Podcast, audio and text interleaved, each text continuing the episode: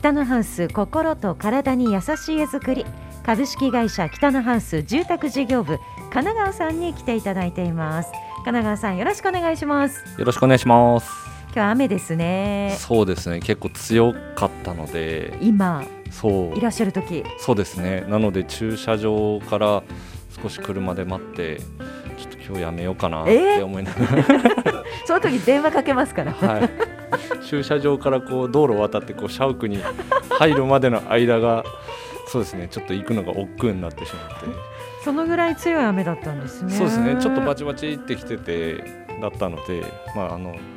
僕面倒くさいので傘ささなきゃいいやと思って傘あの会社から持ってくるの忘れちゃったんですけど。じゃあそのまま？急いで、はいそのままってなったらちょっとあちょっと行かないとこかなと思って。ちょっと揺れながら駐車場で少し12分どうしようかな。行かなきゃと思って行きました。今日傘必要なぐらいですねさすがにね。はいそうですね。今日はさすがに。はい。そして先週の金曜日ははい。いやいよいよまた楽しみだという野球の話をそうなんですしましたけちょどっと予想がだいぶ外れたなんか試合結果になったかなって、まあ、各チームのあのエース対決がねね。多かったんで、うん。それをちょっとご紹介させていただいてたんですけど、はい、意外となんかこうロースコアな展開を、うん、予想してたんですけど意外とこう結構乱打戦というかになった試合が結構多かったのかなと思うんですけど、うん。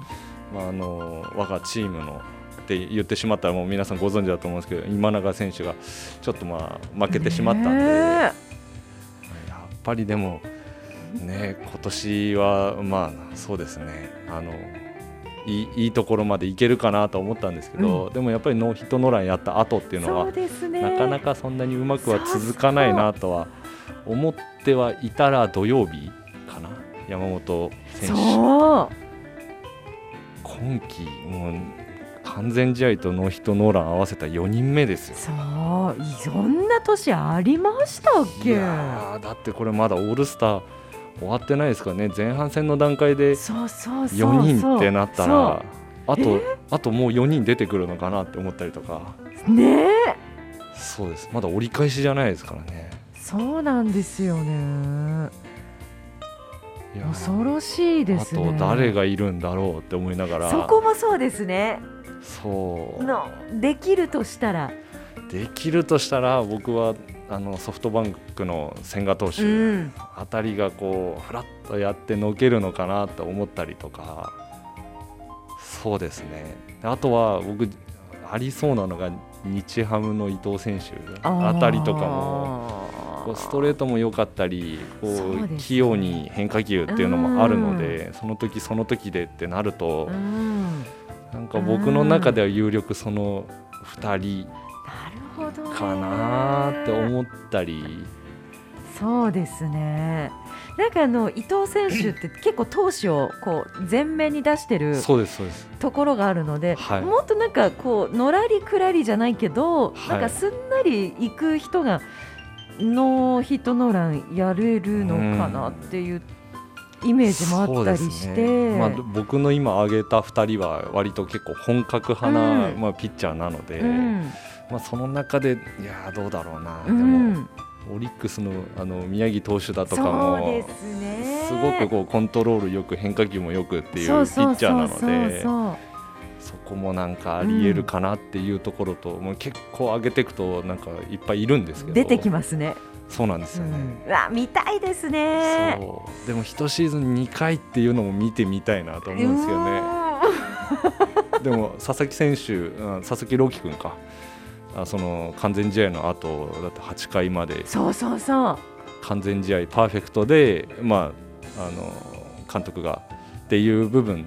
もあるので、まあ、あれもファンとしては見たいなっていう部分であったり、まあ、監督としてはいい形ででつあのシーズンを見見越してっていう部分の交代っていうのもあるので、うん。まあ、なんともな部分はあるんですけど、うん。でもうん。まだまだこれから、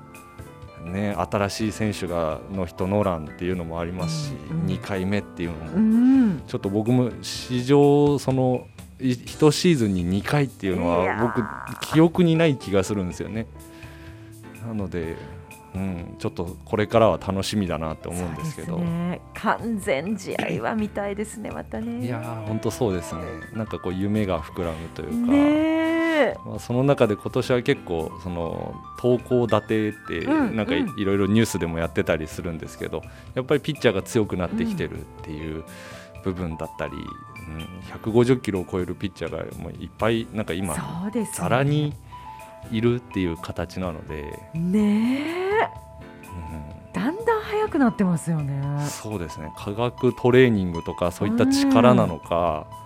僕それこそあの、ね、平成の怪物って言われた松坂投手が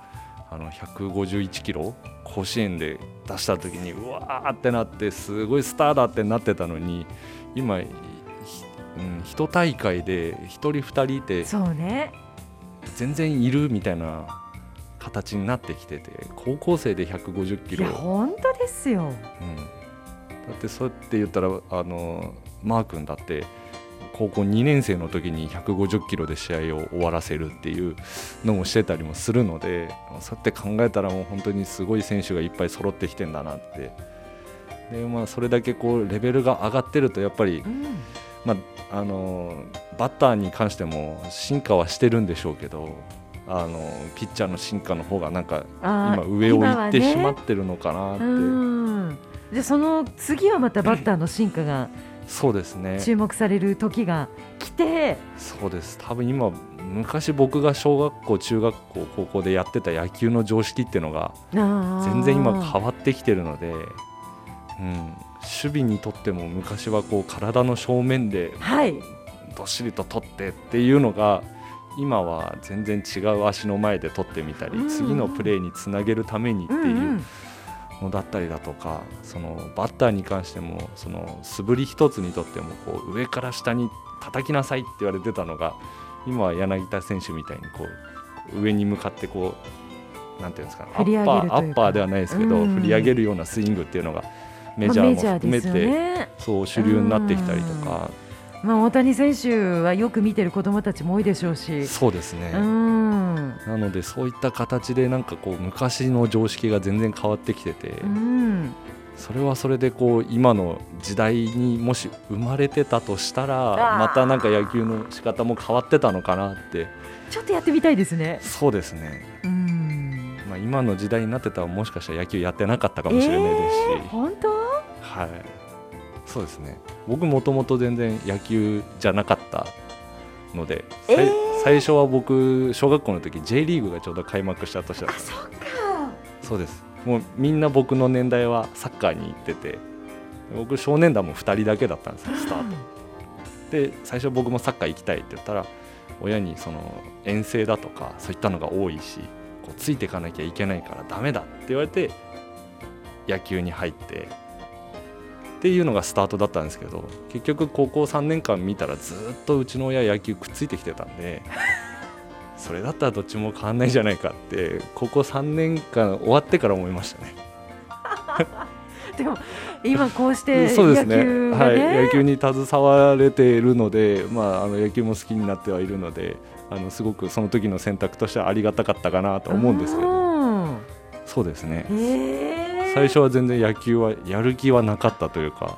そうだったんですか。そうです。で2個上の、うんとまあ、その当時の小学校の2個上の、まあ、仲いい、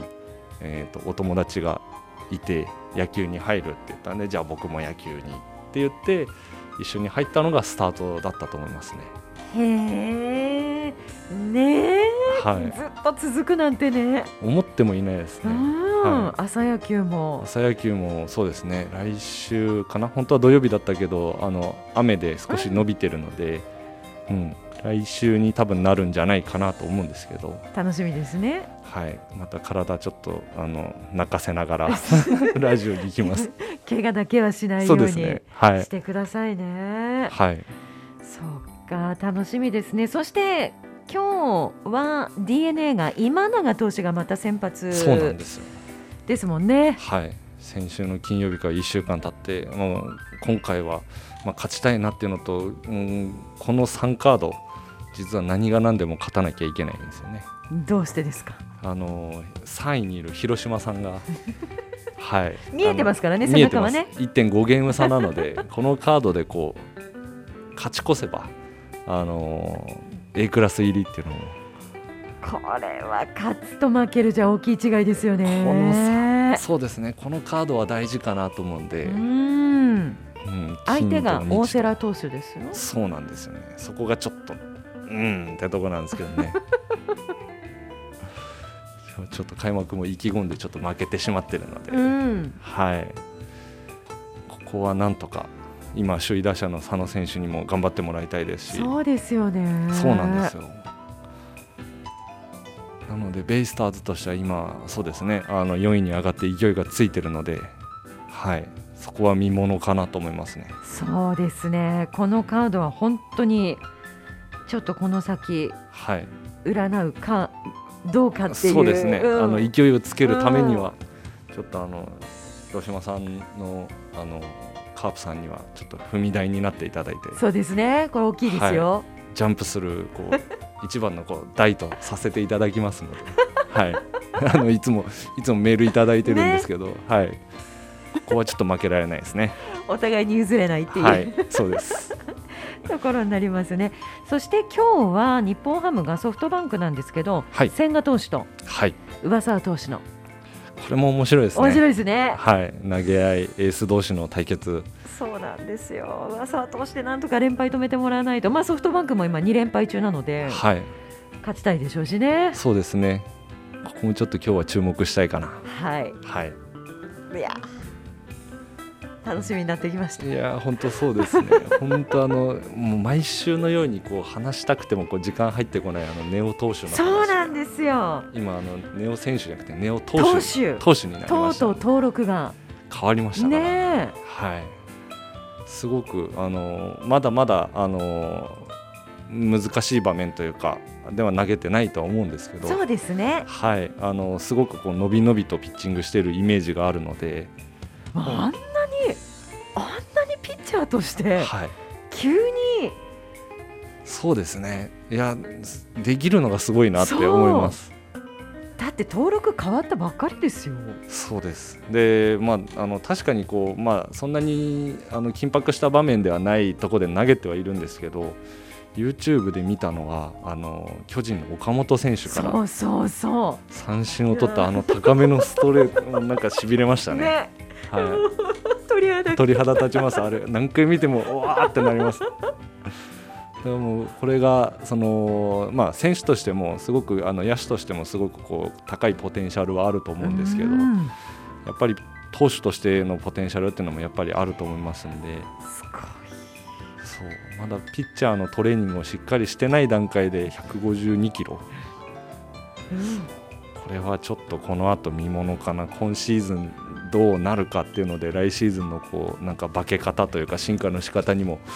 関わってくるかなと思うのでそこも注目なんでもう見どころいっぱいですね。ねえ、はい。まあ、この投手としてっていうのは賛否両論いろいろ言う人もね。そうあのインターネットとかではいろいろあるんですけど、まあ、あのマイナス面マイナス面ばっかり見てても仕方がないので、うん。まあ、でもこれに関してはすごく、うん日本球界にとってもなんかプラスなイメージなのかなと思うので、ぜひとも投手登録になったからにはそうですね。投手でこう活躍してほしいなっていうのね。はあるので、うん、またその投手としてあの投げてる時にもこう自分で打てるうん。選手っていうのも一つなのでそうですね。はい、相手ピッチャーからするともう気は抜けないですよね。そうですよ。だって何でもできるんだもん結局。そうなんです。なので足りなくなればショートにいつでも行きますし昨年からちょっと外野手っていうのもうん。挑戦してたりするので、本当に高校野球みたいに一回こう外野に行ってからまたピッチャーでって戻ってくることも。そうですよ。大谷選手もそういうのありましたからね。そうですね。ネオ投手。はい、期待ですね。今後に期待ですね。ねこれまでピッチャー登録だった選手が、はい、まあもう次はバッターとしてっていうまあ、糸井選手とかもそうだったりとか。しますけど、なんかはい。ピッチャーにってあんまり後からピッチャーにはないん僕じゃないかなもあんまりないんじゃないかなって思いますね。珍しいかなと思うんですよね。うん。ですね、ピッチャー、ピッチャー登録、日ハムで姫野姫野投手はいかな、はいそうだ、うん。そうだそうだ。150何キロ投げてはい、確かピッチャー登録になったっていうのが本当最近かなと思いますけど。そうですね。最近なんかそういうのコンバートみたいな結構ある？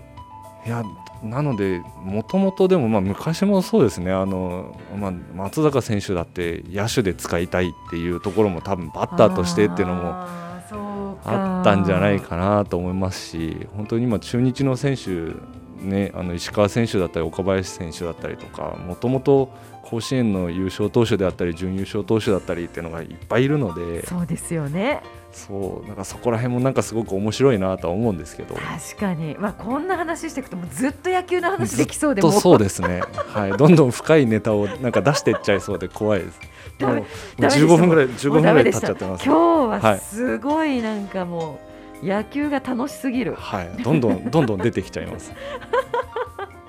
また来週。そうですね。はい。はい、野球のネタをはい。いっぱい仕込んでいきます。お願いします、はい、お願いします。さてではお家の話。はい、北のハウスのお話をしていきたいと思うんですけれども、はい、今日のお家の話題はい、は土地のお話をそうですしていね。ただこうかと、はい、ちょっとこう、まあ、土地に関してもいつもはあの、まあ、家ゼミのお話を絡めたりだとか土地ってどうやって選んだらいいんですかとか、っていうのがあったり、まあ、あとはその資金計画っていう部分で、えーとまあ、僕よく言ってるのは土地と建物のお金だけじゃなく諸経費って言って登記費用だとか火災保険とか申請手数料にもいっぱいちょっとかかるんですよってお話をしてるんですけどうんとちょっと聞くと怖いかもしれないんですが、何ですか、えー、とちょっとこう金額が出るか出ないかがわからないっていう、まあ、僕らもお見積もりをするのがあのだいぶ後の方になってしまうその土地についてプラス別途で出る場合がありますってお話をちょっとさせていただきたいなと。はい。はい。まあ今のところ想像ついてませんけれども、はい、そのお金、えーと実はですねその土地を購入して家を建てますよってなった時に絶対にしなければいけない調査っていうのが一つありまして、それが地盤調査っていうものになります。はい、で僕もあの難しい言葉だとかあのしっかりとした正式な言葉ではないかもしれないんですけどお家をこうまず建てるには、まあ、しっかりとした基礎っていうのが必要なのは皆さんご存知かと思うんですけど、うんうん実はその下の地盤の硬さってすごく重要になってくるんですよね。で、えー、とお家をうんもう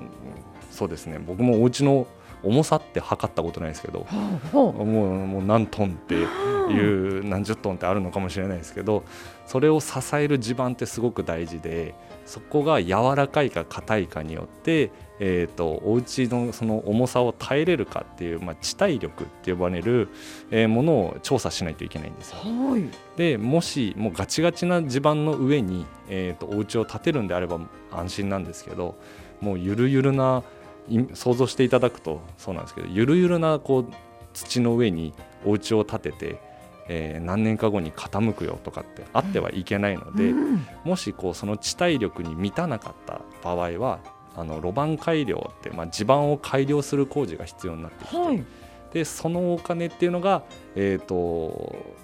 購入する前には分からないお金になってしまうんですよね。え？ー土地を買うときにはわからない？はい、でそれがなかなか難しいんですけども、うん、と実際に土地を購入してこんなお家を建てますって間取り図を作って、はいでその間取り図を土地のどこに置くか、えー、と南側に置くのかうん。北側に置くのか、えーっていうところが決まってそこのお家の大きさに対して、えー、と地盤調査っていうのを何点かしてでそこが柔らかいとその下に、えー、とコンクリートの、まあ、イメージとした電柱みたいなあの杭を入れるか、まあ、やり方としてはあの砂利パイルっていう、まあ、ご存知の方ご存知じゃない方いらっしゃると思うんですけど砂利パイルっていうので、えー、と地盤改良をするかっていうことをしないと,、えーとまあ、しっかりと僕らもお家を建てれないっていう部分がありますので、その調査っていうのが、まあ、必要になってくるんですけど、うん。なのでこう地面からどの深さでえー硬い地盤があるかによってコンクリートの杭の長さだったりはあとはお家の大きさによって、えー、とコンクリート杭が何本入るかうん。っていうのが変わってきますんで全く購入時には読めないお金になってしまうんですよ。なので僕らもあの資金計画をする際にはあのこの土地を購入して建てる時にえっ、ー、となんだろうなこれぐらいかかるかもしれませんっていうのをあらかじめ、えーと、予想してというか予算組をした中で、えーと、こういった言い方すると申し訳ないんですけど入らなければあの地盤が硬ければラッキーですねとしか僕らも言えないとこなんですよね。ああもうそのレベルですか。そうなんですなので全くしなくてもいい場合もありますし今言ったように、えー、コンクリート杭を入れなくても、うんと、砂利を少しほあの入れ替えをして土を砂利に入れ替えて転圧すればあの深さ的に問題ないですよっていう場合もあったりだとかするので本当に金額ってもうピンからキリまでになっちゃうので、え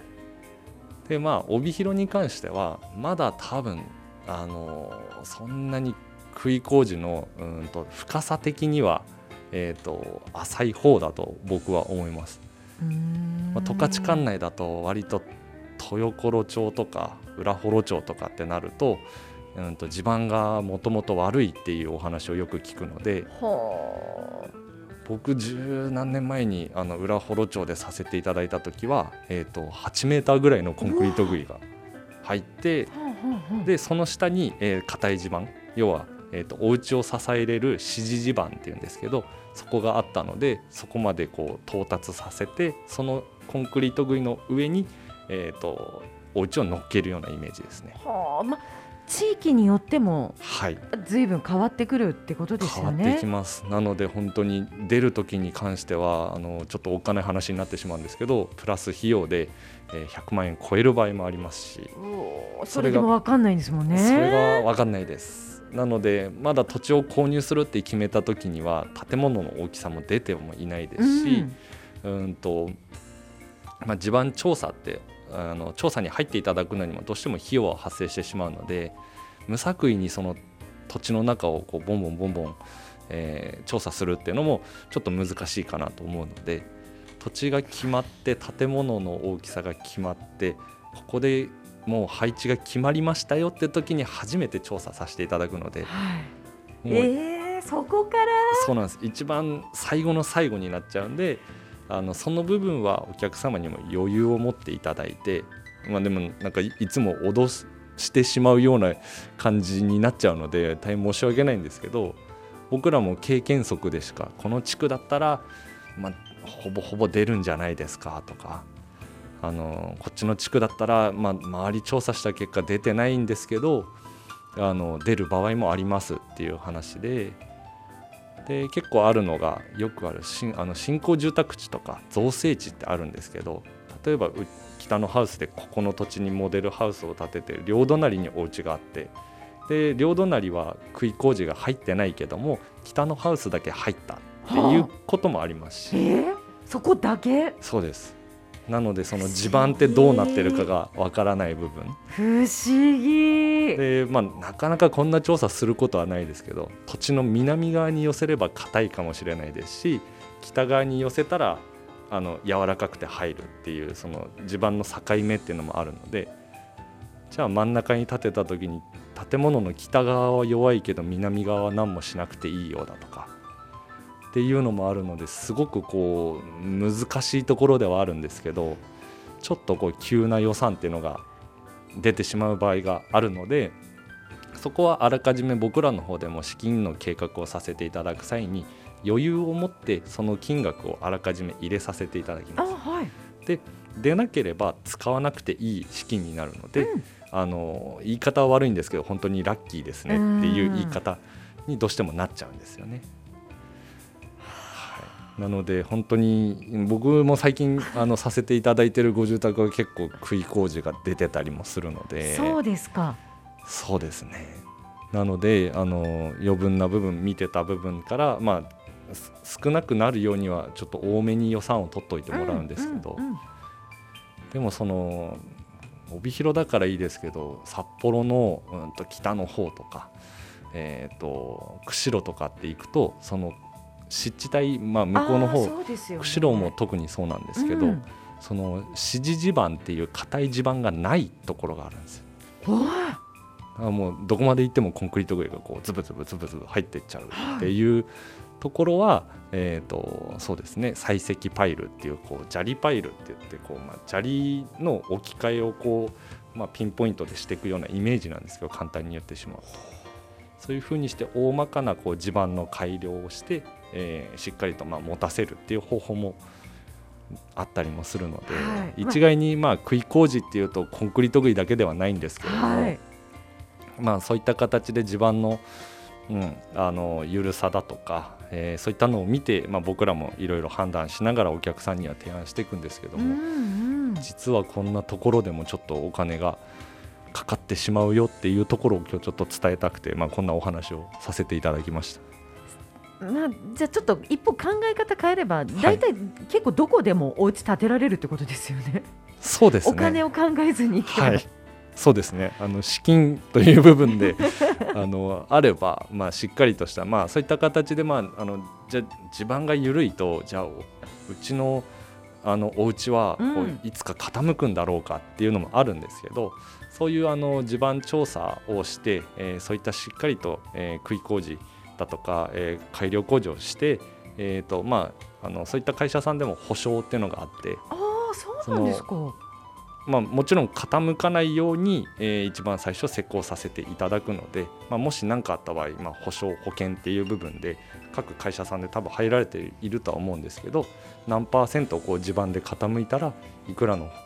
その何十年保証とかが出るよっていうところもあるので、まあ、そういった部分もご安心いただきながら、まあ、各会社さんによって保証だとか保険だとかっていうのは変わってくると思うんですけども、うんうんあのそういった部分のサポートっていうのもあるので。うん。うんまあ、緩かったからといってじゃあうち10年後20年後傾くんだろうかって心配は必要ないかと思うんですけど、うん、そこですね、はい。まあただちょっとお金の面で言うとそうですねっていうことですよね。はい、多分すごい昔はそういった地盤調査してもあの費用かかるからって言ってあの杭入れないとかっていうのがもしかしたら判断としてできたのかもしれないですけど、あのもう十数年20年ぐらい前かなあの品格法っていう、まあ、法律ができてそういった部分であの一般のお客さんを守るためにできた法律っていうのから含めても地盤調査っていうのはもう絶対で、うん。えーその施工っていうのも絶対っていう形になってきてますんであの、まあ、何年か前にもあのどこだかの大手さんのマンションでこう杭杭が到達してないとか、そういった問題があったんですけど。はい、多分それはそのお話の以前の前の問題だと思うので今はそういったこと多分ないと思うので、はい、あのどの会社さんも多分同じ基準でさせていただいてるんで、まあ、安心してはいただければと思うんですけど、うん、ただ急な出費が出る場合があるのでそこですね。そうその部分も最初にあの見て、えー、と資金を立てると一番いいかなと思いますね。はい、はいわかりました。よかった。はい あのなかなかこれ目に見えない部分だったりうんお客様も全然わからない部分で急にそんなところにお金出るのっていそうところにもなるのでねえ、なんで前もってわかんないのってそういうところがね。そうなんですよね。で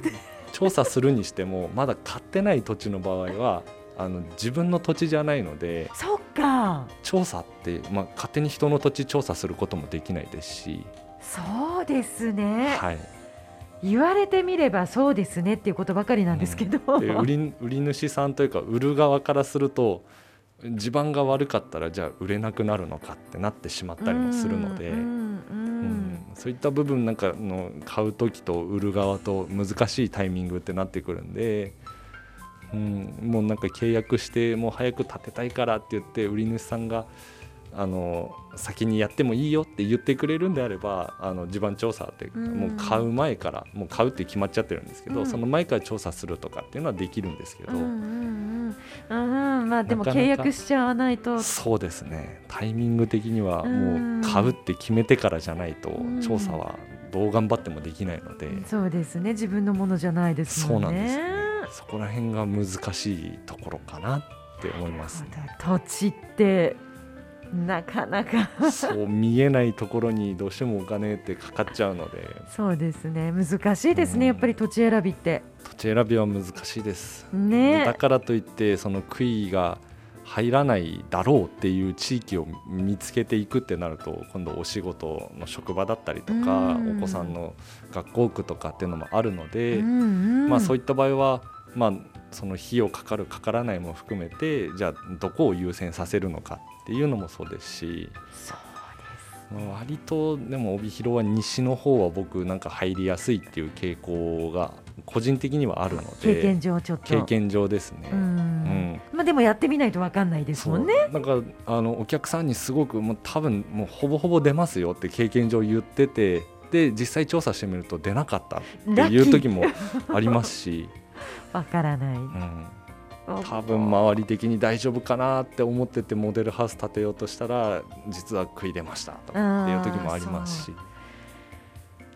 やっぱり結果わからないっていう。わからないわからないって もう僕らは本当もっとちゃんとこうねちゃんとしたことを伝えなきゃいけないんですけど